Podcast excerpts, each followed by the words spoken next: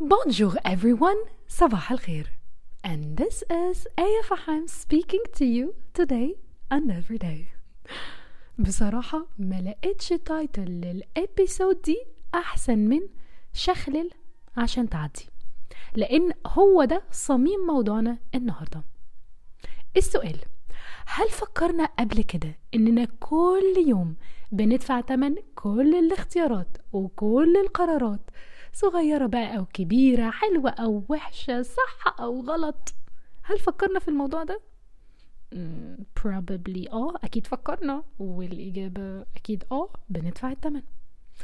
طيب السؤال هل فكرنا إن قصاد كل حاجة بنختارها وبندفع تمنها؟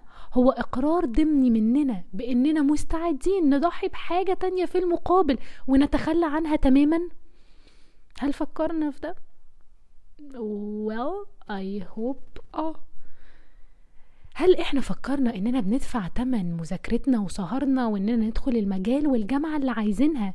بإننا بنضحي في المقابل بإن إحنا نقضي أوقات حلوة أو ممتعة مع أهلنا أو مع صحابنا أو يبقى لينا circle of friends وصحاب تسندنا. هل فكرنا إننا بندفع تمن الشغل اللي اخترنا بكامل إرادتنا نتسحل فيه ليل نهار؟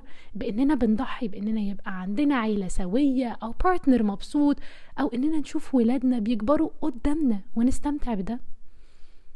هل فكرنا إننا بندفع تمن السفر والغربة وإننا يبقى عندنا فلوس و position مرموق بإننا مش هنكون متواجدين لأهالينا لما يحتاجونا أو لو لا قدر الله يتعبوا أو إن محدش هيبقى أصلا جنبنا لما إحنا لا قدر الله نتعب وإننا مقرين إن قلبنا يجمد على نفسنا قبل ما يكون على غيرنا.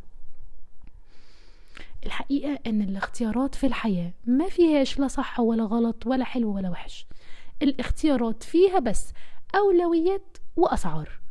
كل حاجة في الحياة دي جاية لنا كده ومتقدمة لنا ببرايس تاج عليها. المشكلة كلها بقى مش بس إننا مش عايزين ناخد الحاجة من غير ما ندفع تمنها. في مشكلة تانية أكبر. هو إننا بناخد حاجات مش عايزينها وبندفع تمن اختيارات مش بتاعتنا.